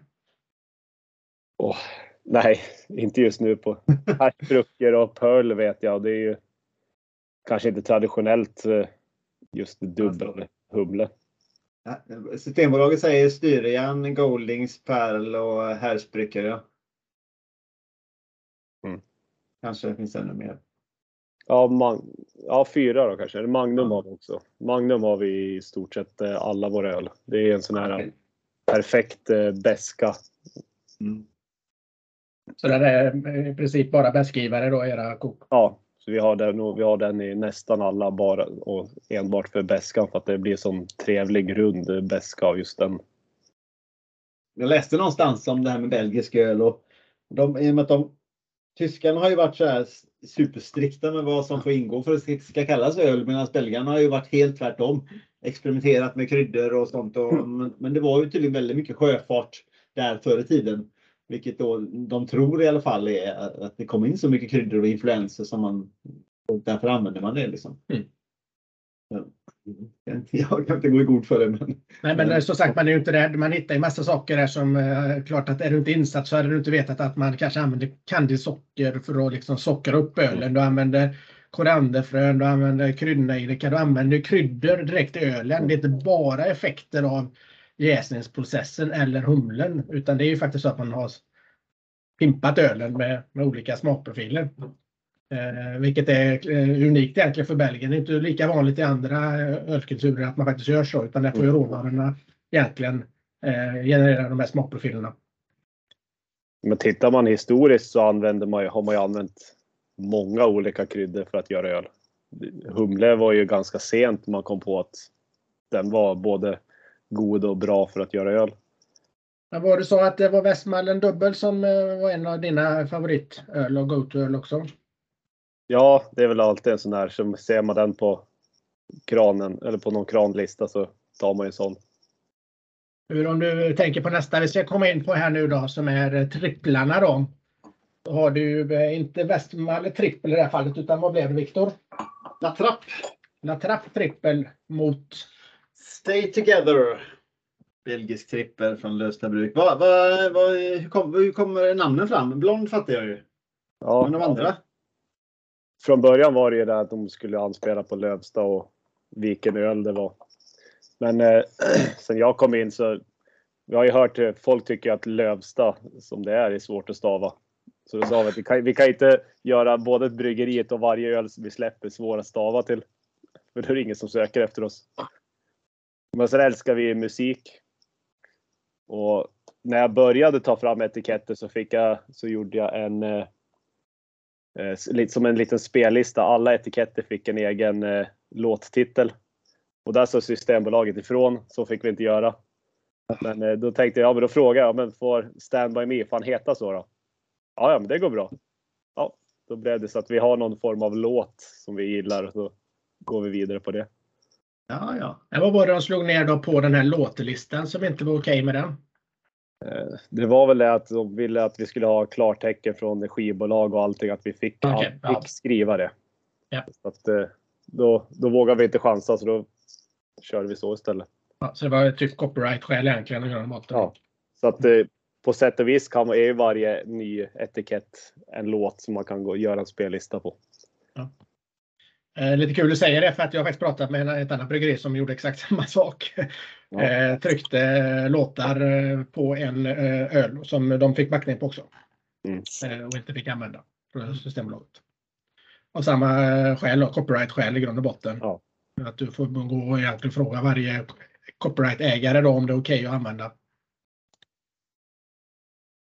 Ja, spännande. Här har vi ju då en belgisk öl, La Trappe, eh, bryggd i Holland. Eh, med ett 8% Och sen har vi, eh, det heter bara La Trappe trippel. Sen har vi Lövsta Bruk Stay Together, bryggd i Sverige. 9% mm, Ja. Jag tittar här då, det mycket banankaka, aprikosemarmelad, koriander, mandarinkryddor och honung. Det var på La Trappen det.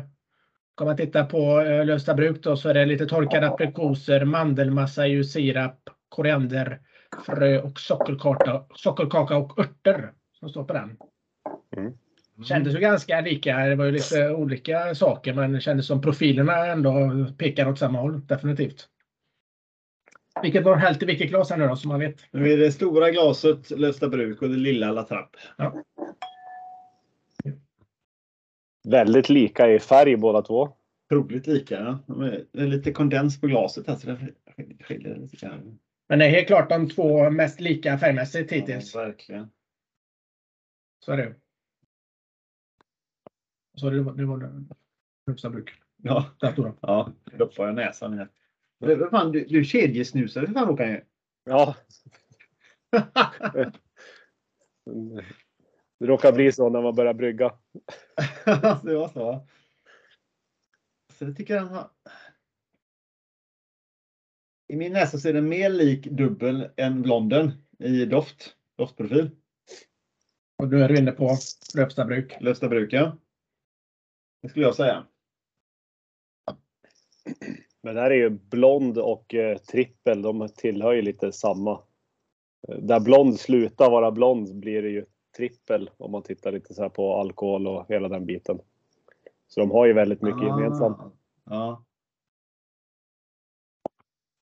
Sen om man, man tänker på en, en, en belgisk eh, trippel så den, eh, den eh, lägger man också lite socker i fast man använder ju ljusare. Man använder ju inte mörk kandelssocker utan man använder ljust, ljust socker. Mm. För att få ljusare profil. Men hur är det eran öl? Har ni haft samma approach på den som med, med, med dubbeln? Det här har vi också haft. Eh, vi har haft mycket socker vi också. Eh, men samtidigt vill vi inte ha bara socker så vi har kört mycket honung också. Och få fram någon form av eh, smak därifrån.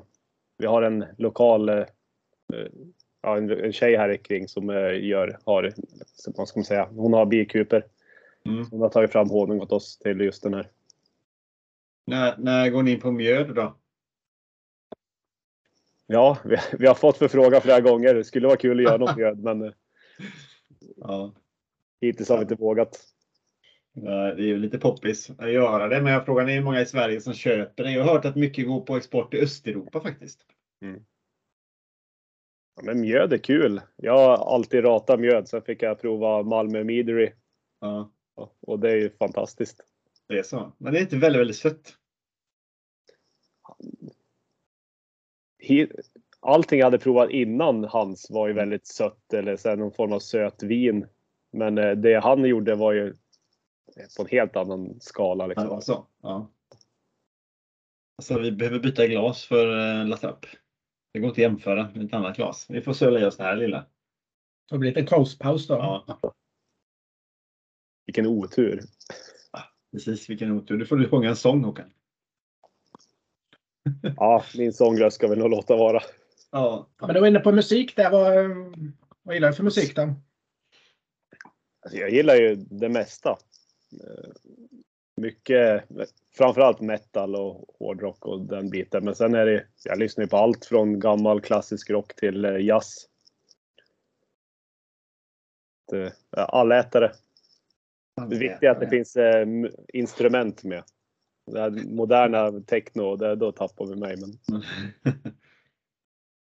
Jag pratar, pratar metal och hårdrock. Då är det några speciella grupper där som smaken? det är mycket In Flames, Soilwork och de här svenska stora. Eh, Göteborgsbanden helt enkelt. Ja, jo men Göteborgs-soundet är grymt. Dark Tranquility och de där. Mm. Du vet ja, att nu har. Nu har ni inte en timme till att snacka om det. För du, trycker du på den knappen hos Johan så kommer du, det blir nästan inget stopp liksom. Ja, nu, ser, nu ser du kanske inte det. Men... Tool. Ja. Jag Jag tycker kör fortfarande... musikpodden sen. Ja, vi tar en steg två här. Jag tycker fortfarande att Lövsta bruk har en, en eh, större doft. Jag tycker eh, La Trappen är, du- doften är den lite kryddigare, kanske lite örtigare. Ja. Bruks eh, doftprofil ligger kanske lite mer åt eh, fruktigare eh, hållet. Ja, något. Jag sätta fingret på vad det är. Eran, eh, är det honungen som spelar av sig doften på Lövsta bruk eller? Jag tycker den eh, som du var inne på, den eran trippel där, lite i sma- doften påminner lite om London. Ja, det gör den verkligen. Eh, Du har den här eh, kanske lite, som vi pratade om, att den, eh, den, det är någon touch där som skapar lite fräschör i, i, i doften. Som Mm. gör den lite, kanske en lite fruktigare karaktär. Så Ja. inte mogen frukt då, utan kanske lite, inte omogen frukt heller, men lite fräschare frukt. Men det är, det är väldigt mycket humle i en trippel. Och istället, vi har ju valt istället för att köra en gammal klassisk humle så har vi valt en modern tysk Mandarina Bavaria. Så man får lite citruskaraktär. Eh. Mm. Mm. Men det är nog den som slår igenom, eh, att du får en lite mer fräschör i den då. Att den, Mm. så det är inte lika mycket örter liksom och den biten. Och om man tänker på den här pra- trappen då, som jag doftar på här, där får du ju lite mer örtdoften. Kanske lite mer fenolkaraktär. Lite skumbanan. Lite skumbanan ja. Så att eh, precis. Tänk de som står utanför dörren och lyssnar här nu. Undrar, vad fan, spelar de in det här? Ja. Jävla skitsnack. Och så är det ju. Kvalificerat skitsnack. Kvalificerat skitsnack. Fräschör skumbanan. Ja, det är ju för fan bara skumtomtar som gäller nu. Ja, men det, det, det, det, det gillar ju inte ens jag. Jag inte göra en öl med skumtomter, det blir dåligt. Det smakar dessutom jordgubb. Ja, just det. Det är därför du inte tycker om det. Ja. Nej, nu, eh, dricker vi in. Vilken, eh, då tar vi Lövsta bruk först då eller? Jajamän, gör vi. Vi håller traditionen Jag kan uppe. faktiskt eh, skilja dem på i glasen här nu definitivt. Så att eh, även om det är två identiska Ja, glas, i då går det det. definitivt att bara Markant. dotta på dem och veta vilken som vilken. Ju, man känner ju att den är starkare. Men det ska man ju känna också, tänker jag. Mm. Men på något sätt tycker jag med trippel att man, man känner att den är stark men man känner ju inte alkohol. Att den är alkoholstark så på smaken. Det är inte 7,2 menar du? Nej, jag menar alltså, ja, men det är inte den här spritigheten. Nej. Och så är det ju med belgisk öl. Det ska ju inte smaka sprit hur stark den är. Spriten får inte liksom titta fram på det sättet. Det är mer värmande om man säger så. Liksom. Jag tycker i smaken så får du fram mer av de här kryddigare tonerna. Mm. Kanske inte var lika mycket i doften, men i smaken så har du de eh, kryddiga tonerna där. Och du, och känner, jag tycker den även är lite torrare. Ja, den här har Mm. jäst ut eh, och- rätt ordentligt. Eh, och det känner man ju definitivt i smaken. Men eh, du har kvar den här mycket alkoholen bidrar ju ändå till en rund, rundare känsla och du har kvar lite där. eh, Lite kola, kanske lite, inte bränd ton, men kryddigheten eh, gör ju att den kanske upplevs lite eh, lite bränd touch, lite bränd kola kanske. Kanske. Ja, här har vi valt att ha i sockret väldigt tidigt också för att kunna få fram lite av det där. Man bränner sockret lite grann. Ja, okay.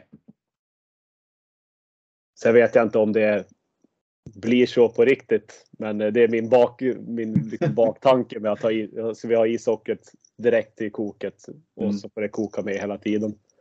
För att jag vet, det intressanta är att jag visste ju inte det innan nu. Eller hur? Nej. Nej.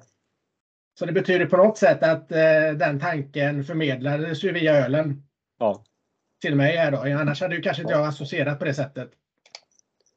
Nej, ja, det är kul för jag har liksom inte riktigt vetat om man får fram den tonen som jag vill få fram av det.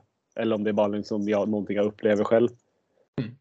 Mm. Jag, jag kan inte känna bränt socker men jag kan få lite av den här kola-touchen. Lite lite. Och det är ju lite åt det hållet. Men jag hade inte kunnat säga bränt socker. Nej. Jag tänker om du kanske kombinerar den här eh, krydd, alltså det är ändå lite kryddighet bakom och så har du lite kola-touch och kryddighet och, så bränt. Det kan ju ibland gå lite, mm. lite hand i hand och då kan du få upplevelsen av att du får en bränd touch på den där söta känslan. Då. Mm, absolut. Den, eh, den, var, den var trevlig. Definitivt. Helvete vad du surfade där. är du nöjd själv med den här då? Ja, jag är faktiskt väldigt nöjd. Det blev inte riktigt, att... Eh, den blev inte riktigt som den blev på pilotbryggningen. För då var han ju extremt lättdrucken och väldigt eh, fräsch. Och sen bryggde vi om den så här på stort. Det blir aldrig riktigt samma. Men jag blev väldigt nöjd med resultatet. För pilotbryggningen, då var han väldigt fräsch väldigt länge så det var nästan som att dricka en pilsner på något sätt. Så jag var lite nervös på att det skulle ta jättelång tid att få fram de här smakerna. Men på stort så blev det, kom de mycket tidigare. Jag trodde du skulle säga fräsch och förrädisk. Ja, jo, men det var den. Den var livsfarlig från början. Ja, ja shit vad kul.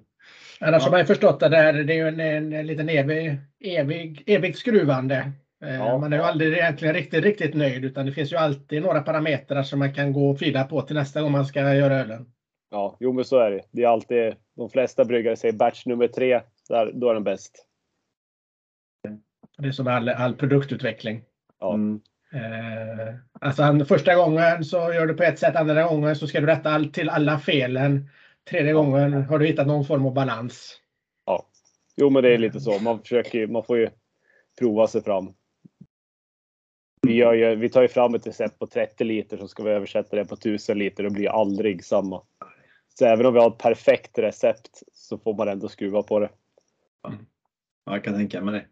Men är det lite grann tjusningen också att hålla på och säga om du hade vetat att eh, nu, nu har du fått ditt recept här och det kommer vara likadant i evigheters evigheter och varje gång du gör det kommer det vara likadant. Så när du provar det så vet du redan hur det kommer smaka. Det, det, det känns ju, det måste bli ganska tråkigt i längden. Det är inte lite grann känslan där att du, okej, okay, inte riktigt bra så nästa gång så ändrar jag lite här och så ser jag vad som händer.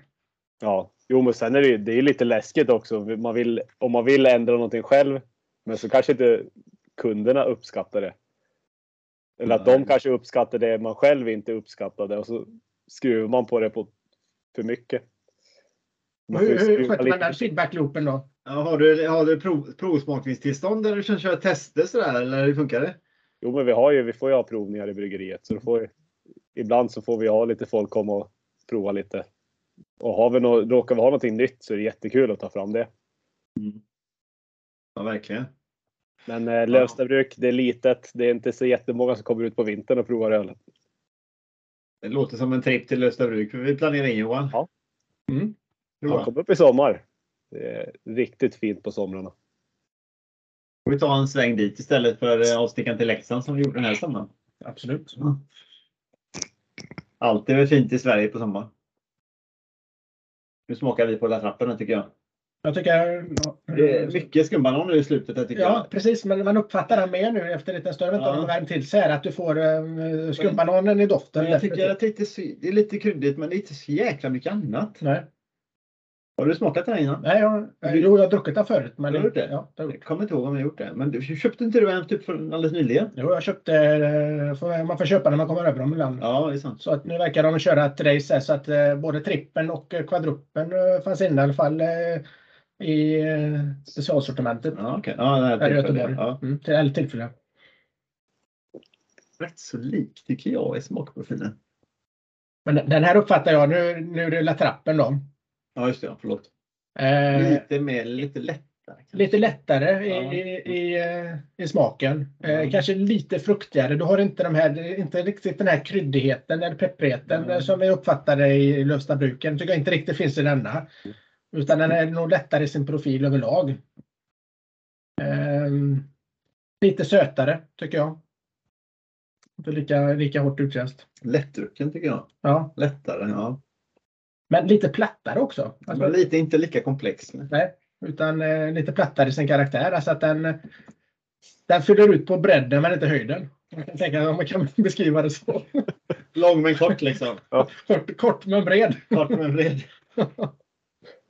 Eh, Fantastiskt. Ja, Men jag håller med om att de, är, de var väldigt eh, snarlika. Ja, jag tyckte de var ändå väldigt lika. Alltså de, de här var nog de två som var mest lika varandra. Om du jämför eh, med de andra. Vi ska hälla upp lite mer av den här eh, trippen här.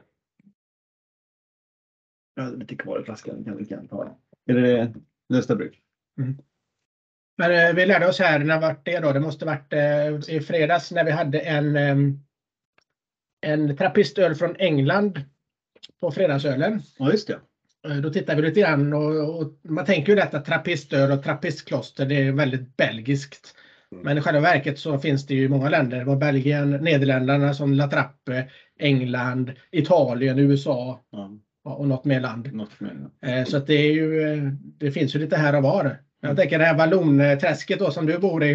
Det har inte varit eh, intressant där att dra igång ett trappistbryggeri där och, och få en autentisk ja. trappiststämpel på ölen. Nej, jag tror inte jag skulle funka som eh, munk. Det ska väl vara en sån här trappiststämpel här på. Ser du det? Jag har ju linser så jag ser för fan på nära håll längre.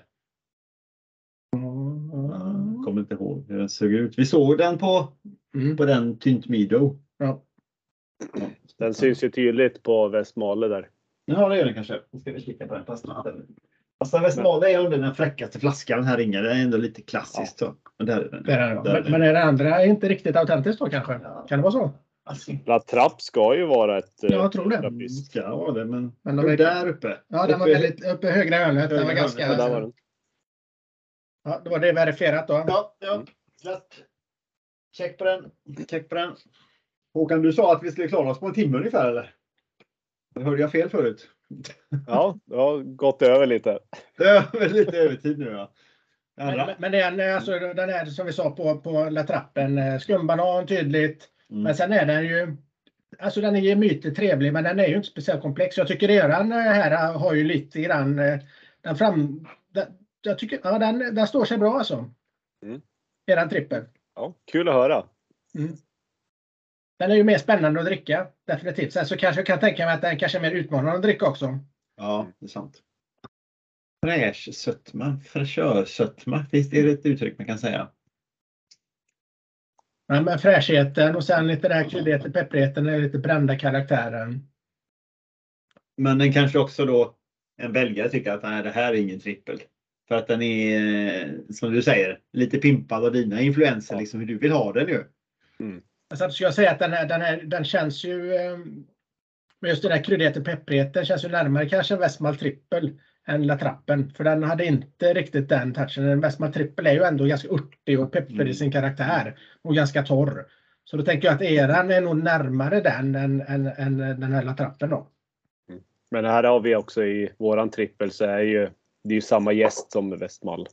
Ja, det är så. Ja. Det är deras igen. Mm. Alltså, vi får helt enkelt eh, samlas igen och testa Ja. Mot, eh, mot, er, mot eran Stay Together. Jag vet inte vad som har hänt. Den har varit svår att få tag på. Jag inte, eller svår, jag vet inte. Jag har inte sprungit ner. eh, Hur, Jo, men jag sökte med ljus och lykta nu när vi skulle eh, få fatta det här och det var helt omöjligt. Men det är väl så, de är olika, beroende på hur de har sålt det olika år, automatiskt kommer den in igen eller så måste de skicka in på de här förfrågningarna. Mm. Och det är ju tufft att komma in. Det är många som ska få plats. Jag var ju här uppe närmsta system, Systembolaget. Det är, det är inte litet, men det är inte det största. Och hon sa bara jag vet inte vad jag ska få plats med allting. De får bygga extra hyllor och så kommer julölen på det liksom. Flera hundra sorter bara från Sverige liksom. Det är helt galet här uppe. Om det börjar bli rätt många bryggerier nu i Sverige. och så är det mycket utländsk öl som ska knös in Ja. också liksom. Och... Men du, eh, här ser jag ju för första gången att eh, ni ligger någon krona under eh, det, det utländska alternativet. Är det någon Ja. taktisk prissättning eller? eh, Nej, vi har bara suttit och räknat på vad vi behövde ta för pris. Ja. Det såg vi lika när vi släppte Stand By Me. Då tyckte vi att vi var dyra, men sen när vi släppte den så var vi den billigaste dubben på bolaget. Men vad, jag vet inte om vi vågar komma så långt nu att vi ska säga om vi väljer en öl som vi tycker bäst om.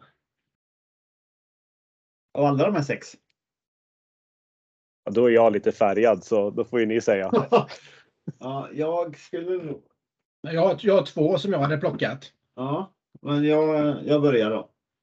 Jag skulle nog säga Lövstabruks Blond. Första faktiskt. Du får så pass mycket av det här gästiga, härliga och du får rätt så förhållandevis låg procenthalt och mycket smak för, nej, jag skulle nog faktiskt välja blonden.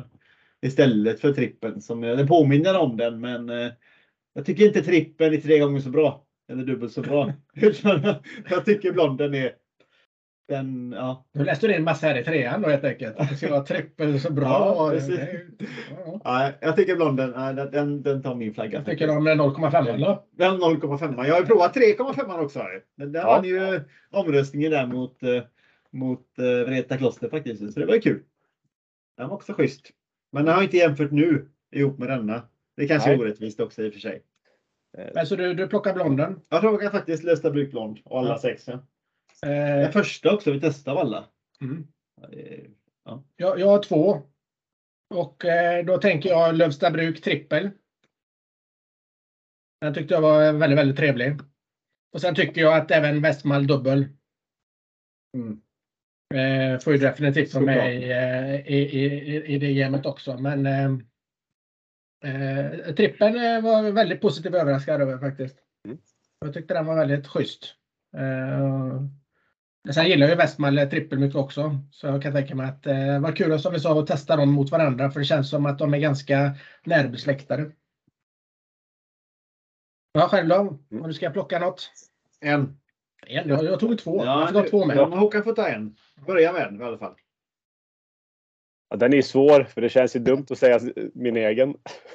Nej, varför det? Nej. Du ska vara mest stolt över din egen. Ja. Ja, men av, bland våra så, jag vill ju säga Stay Together, men eh, Stand By Me är ju min, den går ju alltid hem. Det sa jag. Ja, men annars är Västmale är ju, den är fantastiskt bra. Den är fantastisk. Det låter som det är studieresa även dit. Inte bara till Österbruk. Nej. Ja, Det har vi sagt länge. Vi behöver ta oss till Belgien. Ja, vi behöver ta oss Ja. till Belgien alltså. Ja, Har men du varit det, där själv? nej, jag har inte kommit iväg. Jag har sagt det länge att vi ska åka. Så vi får väl ta en gemensam resa. Ja. Det är, du har ju haft en belgisk kollega. Mm. Eller kanske har det. fort- Ja, han bodde typ, eh, eller jag vet inte om han bodde i Orvalklostret, det gjorde han ju inte. Men han var med i fanklubben i alla fall och väldigt eh, inrotad i, i Orvals eh, kloster, där då, trappistkloster. Men visst eh, var det lite just på hösten var det väl. Rekommenderar inte han några festivaler just, eller mässor på Ja, jag hösten? tror, jag tror det. Samtidigt så är det många som säger att det räcker att du tar dig till Bryssel så Ja. du inte komma så mycket längre. Eh, utan eh, det, är det första gången i Belgien så kan du hålla dig runt närområdet Bryssel för där finns ju ändå allting Ja. att tillgå. Eh, och du behöver inte ta dig så mycket därifrån egentligen. Och så får man ju nästan. Du kan ju inte gå in på alla stilar. Går du in på Cantillon eller de stilarna också. De syrliga. Då, får du, då har du ju att göra alltså. Men de säger det finns väl nästan lika många stilar i Belgien som det finns bryggare. Ja. Så då har man att Ja, göra en stund. Ja, ja, så att eh, en enkel biljett till Bryssel. Så får man komma hem sen när, man har, när pengarna är slut. Får man köpa. Komma hem. Men vad eh, jag tänker på just med eh, eh, suröl, det är ju många som eh, snöar in på det, framförallt efter att ha varit i Belgien. Då. Har du själv någon relation till, eh, till den stilen? Jo, men jag älskar ju suröl. speciellt eh, belgiska varianter. Det är så. Ja, men eh, vi har väl pratat om eh, att göra någon suröl, men vi har inte riktigt kommit till skotten. Mm. Det, låter, det ser ut som någon som pockar på din uppmärksamhet. Här. Ja, det är frugans fel att jag älskar suröl. Ja, sen Ja, ja, här ser man på. Ja, ja, jag fattade suröl tills hon eh, gjorde en julkalender. Så fick, hade hon köpt några fina burkar Ja, vad härligt. ja, Alltså, från eh, Tempel. Ja, trevligt. Men om men har, någon, eh, om du- har du något, eh, så här, vi har ju inte druckit lite suröl, men vi har inte varit några fantaster och vi har inte sprungit ner dörrarna heller för att få tag på någonting. Men har du någonting schysst att börja med om man är ganska oinvigd i spacet? Mina absoluta favoriter är Rodenbach. Det är riktigt, riktigt bra suröl. Mm. Så det är bra början. Börja har, du med provat, eh, har du provat flera olika eller? Ja, jag har nog kört alla Rodenbach. Så ska ni börja där så prova Grand Cru. Börja Mm. där. Är det Alexander vi har kört eller? Vi har kört en... eh, Två stycken har vi Ja, kört. vi har kört eh, Grand Cron har vi kört. eh, Ja, och den den är, är, är silvriga? nej, det är väl den som är röd Ja, etikett va? Nej, silver, silvriga är Grand Cru. Röd den är. Alexander. Ja, den har vi kört. Den är, den är väldigt, väldigt, väldigt bra tycker jag också. Den är bättre än Alexander. Eh, Och den, och sen har vi kört den som har en röd, vinröd etikett. Vet inte Alexander. Jag kommer inte ihåg. Alexander. okej, Nej, jag vet inte vad den heter, men den, den är ju lite mer fruktig i karaktären. Ja, Alexander är ju röd. Sen har de någon till röd. Jag kommer inte ihåg vilken, men Men de har svart och guld också va? mm, guld är väl vintage Okej. lagrad öl. Och Ja, det var nog, den känner ju lite bekant fast vi Ja. hade den på stor flaska tror jag. Vi har ju Eh, tyvärr inte då eh, förmånen att ha en fru, några fruar som tycker om eh, sy- syrlig öl. Nej. Grand Nej, Cru Hon, hon köpte ju dem för Där, där det har var du den. Ka, karaktär. Rouge. Den har vi Karaktär kört. Rouge har vi kört. Rouge Ja. är jättebra. Fantastisk öl. Jag, jag gillade den på det sättet att den, den är ju väldigt unik i sin touch. Eh, Det är ju nästan sån här öl som du smakar som hänger kvar dagen efter fast det är bra, på ett bra sätt. Inte att eh, du bara nej fan, jag vill aldrig mer dricka utan eh, smakförnimmelserna hänger kvar i hjärnan på något sätt av den här ölen. Mm. Eh, något som man inte alltid upplever. Det upplevde jag när jag drack den, eh, vad den nu hette, Rouge. Rouge, karaktär Karaktär Rouge. Rouge. Ja. Ja, det, den är fantastisk. Men sen när ni har provat igenom en lite surare, då ska ni köpa Duchesse de Bourgogne. Ja. Du ska inte till Göteborg snart eller? Nej, det dröjer nog ett tag tror jag. Ja, det är nog ja, klart. Men Liseberg är fint vid, vid jul vet du. Ta med Ja, familjen hit en sväng. ja, får ta en sväng ner. Ja, så tar vi en sväng på, eh, på eh, Ölrepubliken eller dylikt. Ja.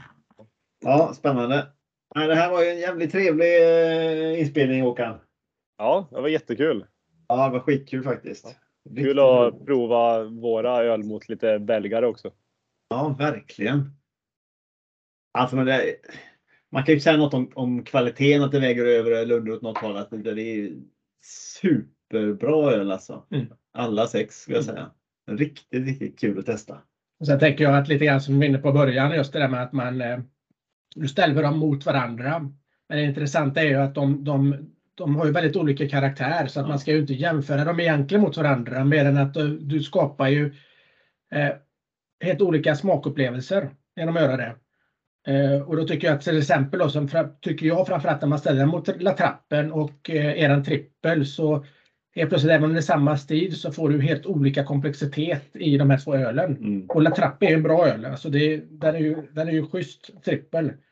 Men det är ganska kul att tycka ändå att, eh, att en, en svensk trippel då från Lövsta bruk eh, ändå kan skapa någonting som jag personligen tycker är mer spännande då än, än ändå ett internationellt eh, varumärke och ett, ja, ett kloster med högt anseende i Jo, Nederländerna. ja, som har funnits i flera hundra år liksom. Ja, då har ju La Trappe gjort sin trippel ett tag.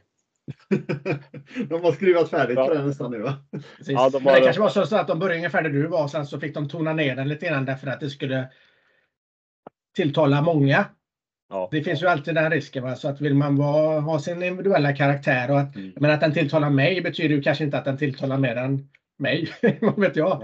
Eh, och de har ju filat på sitt recept i många år genom att kunna nå ut till en internationell marknad, självklart. Mm. Men om man tänker på upplevelser och faktiskt få ut något mer av en öl så tycker jag definitivt trippeln var mycket mer spännande än vad Trippel var. Eh, så det var kul, framförallt då när man jämför dem mot varandra. Ja, men jättekul att höra. Den har ju fått väldigt bra mottagning när den varit, varit ute på festivaler och sådär också. Mm. Folk, tycker Ja, den är, folk tycker den är bra. Men finns det liksom Belgo-träffar för svensk Belgoöl på något sätt eller? Jag vet inte, men vi har ju i Uppsala har vi ju Belgoträffen. Hembryggar, eh, Ah, hembryggarträff. Den är väl här i slu, efter årsskiftet någon gång, januari, februari. Men, men eh, där är du eh, exkluderad nu då? Ja, jag får ju gå dit som besökare nu då. Ja, precis. Men det var ju min nästa fråga, behöver man vara hembryggare för att få vara med? Ja. Det är bara för, det är en hembryggarträff. Men vad krävs nej, då? Att man har gjort ett kok hemma på spisen eller? Ja, om man vill ställa ut så är det ju så. Mm. Får man ju ta med sig sin hembryggda öl dit. Och det ska vara belgiskt. Men vad är det liksom eh, tävling också? Öltävling också då? Ja, tror det. Ja, Ja, okej.